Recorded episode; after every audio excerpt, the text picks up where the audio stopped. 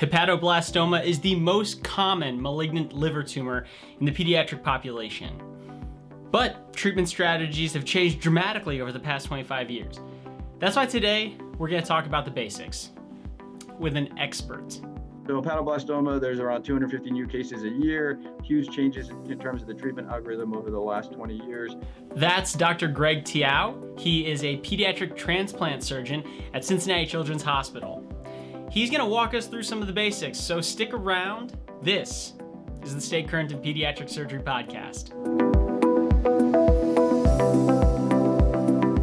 Okay, so I'll start by setting the scene. A child comes into the hospital with an abdominal mass. We're talking specifically about hepatoblastoma today, but we should still have a very wide differential diagnosis. That's right. Hepatoblastoma is the most common malignant liver tumor in children but it's nowhere near the most common liver tumor or the most common abdominal tumor. When I'm recalling the most common abdominal wall malignancy in children, I recall this being somewhat controversial, but most would consider it to be neuroblastoma. It's a toss up between neuroblastoma and Wilms, depending on who you talk to. Now, neuroblastoma is the most common solid malignancy in the pediatric population, but that's because there are tumors everywhere in the body. So you, you could make an argument that Wilms is the most common. So we get our imaging and we figure out that the tumor is coming from the liver. So on our differential diagnosis, we should have hepatoblastoma, hemangioma, hamartomas, focal nodular hyperplasia, and hepatocellular carcinoma. Common things being common, hemangioma should be pretty high on the list. Unfortunately, I'm not sure if Roshni jumped on or not, but you know, she'll see many kids with liver lesions and their hemangiomas. The most common lesion is a hemangioma. Even though hepatoblastoma is the most common malignant liver tumor in children, it's still pretty rare with about 250 cases per year. So you got to be pretty in tune with the wide range of presentations and have a high index of suspicion. Like Rod said, neuroblastoma has a wide spectrum of presentations. It can present as an asymptomatic abdominal mass, but on the other end of the spectrum, Dr. Tiao has seen it present as a tumor rupture or as a patient in respiratory distress due to the tumor size. It can also present as a paraneoplastic syndrome like precocious puberty. But keep in mind that in any situation, an elevated alpha fetoprotein, or AFP, is a key component in the workup. AFP is critical for the diagnostic algorithm and it's a guide for treatment response. Okay, so to summarize, I see a kid and I'm suspicious because he has a large abdominal mass and he has an AFP in the 10,000s. Next, we need to get axial imaging. Most experts are relying on MRI to delineate the anatomy and to evaluate the extent of liver involvement. MRI with Eovist that we got today. What was that? What's Eovist? Eovist is an MRI contrast agent that is taken up by the hepatocytes and then excreted. It can provide the best definition when looking at the liver on imaging.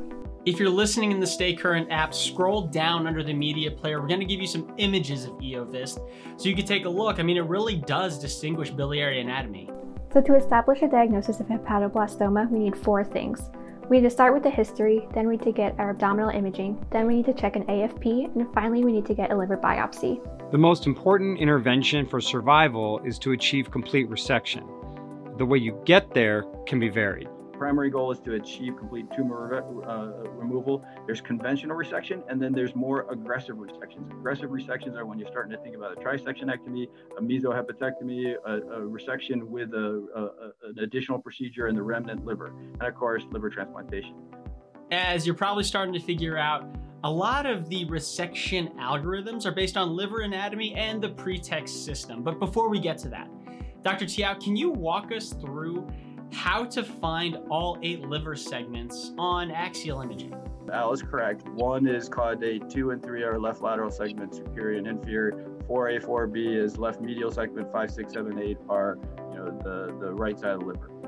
You guys know how um, Couinaud labeled them in this counter uh, um, clockwise circle?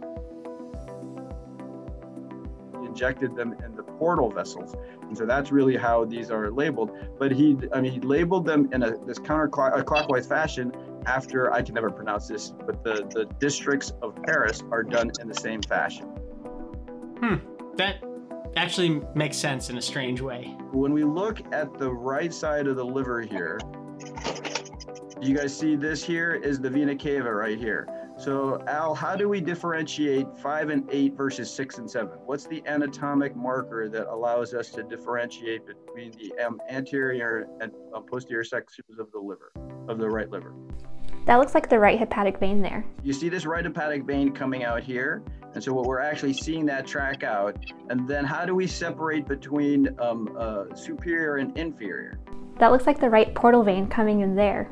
So right anterior is going to be segment 8, and that is going to be anterior to the right um, hepatic vein and superior to the right portal vein.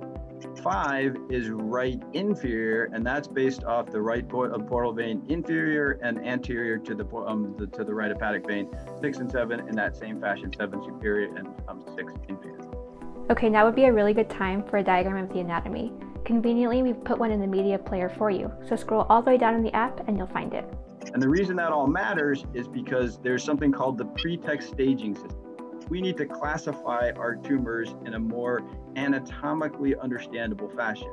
And so the sections of the liver, the right um, the right posterior section is six and seven, and the right anterior is uh, five and um, um, five and eight is considered the right sections of the liver, and segment four is considered the left medial segment, and sec- um, section, and segment two and three is the left lateral. And depending on if you had tumor in those stages, in those sections, the number of free sections without tumor is a minus four is your pretext stage. We've also included a table of the pretext system to review. So pretext 1 has three contiguous sections free of disease, pretext 2 has two contiguous sections free of disease, pretext 3 has one free section, and pretext 4 has no free sections, or diffuse tumor burden in all sections of the liver. Additionally, this staging system is the framework for the treatment algorithm. Pretext 1 and 2 tumor, if there was greater than a centimeter margin from the middle hepatic vein and the portal bifurcation, you could offer, you should be considered for resection at diagnosis. Patients with bigger tumors that did not get resected would then be risk stratified to intermediate, low risk, or intermediate risk. Um, and, and, and then, depending on annotation factors, if they had a positive, they could be in high risk. Pretext 3 and 4 is the big game changer. This change in practice is what improves survival rates for patients with hepatoblastoma from less than 30% in the 70s and 80s to between 80 and 90% today.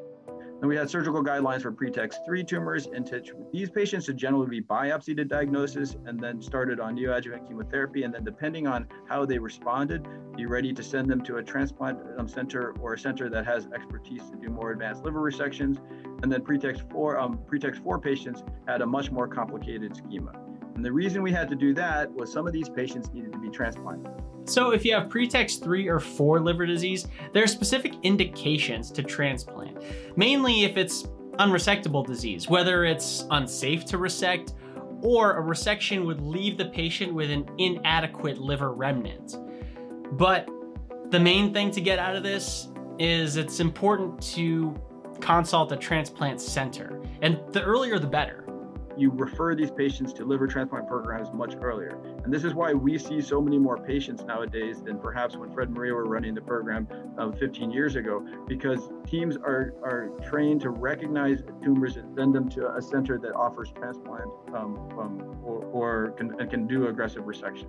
And if you'd like more information on the survival benefits of liver transplantation, you guessed it, it's in the link below. After clarifying the pretext stages, you're not quite done. There's an ongoing trial to better delineate the treatment algorithms for each of the stages of hepatoblastoma.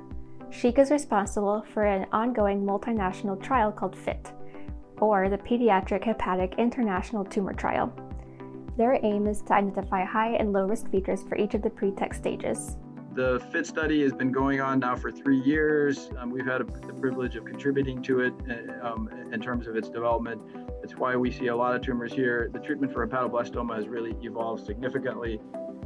This is the schema for the study. This is the schema for hepatoblastoma, and we'll break down this down a little bit more in just a second here. No worries. Details for this study and others can be found in the links below. Management of these malignant liver tumors continues to improve through improved treatment multidisciplinary teams, international collaborative efforts, and research. Thank you for joining us for this update on pediatric hepatoblastoma. And remember to check out the link below for the full lecture. Follow us on social media, subscribe to our YouTube page, download the Stay Current Pediatric Surgery app. It's in the Apple App Store, it's in the Google Play Store. Or if you're listening to us on an audio podcast, leave us a comment, a suggestion, a rating. It helps with the algorithm. And remember, knowledge should be free.